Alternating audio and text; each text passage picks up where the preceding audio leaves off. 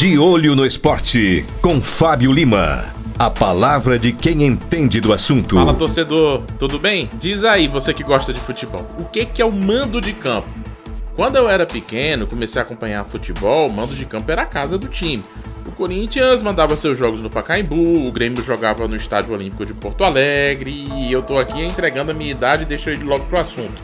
Mando de campo é o local do jogo do clube mandante. Em tese, é o estádio do clube mandante na cidade dele e no estado dele.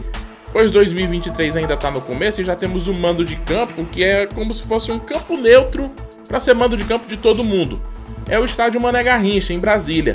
Por lá já tivemos jogos do Campeonato Mineiro, do Campeonato Paulista e também do Campeonato Carioca.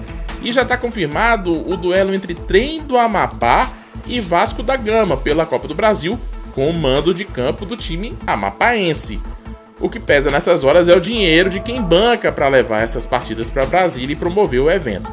O torcedor que se vire para sair de casa se quiser ver seu time jogar em casa.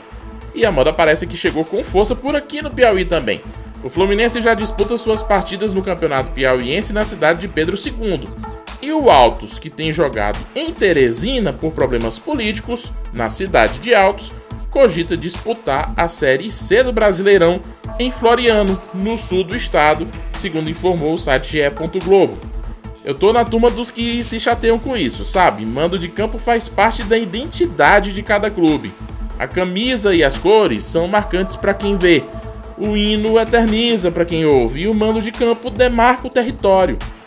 O dinheiro dessas viagens pode até valer a pena, mas no longo prazo vai valer a pena se descuidar com uma tradição assim?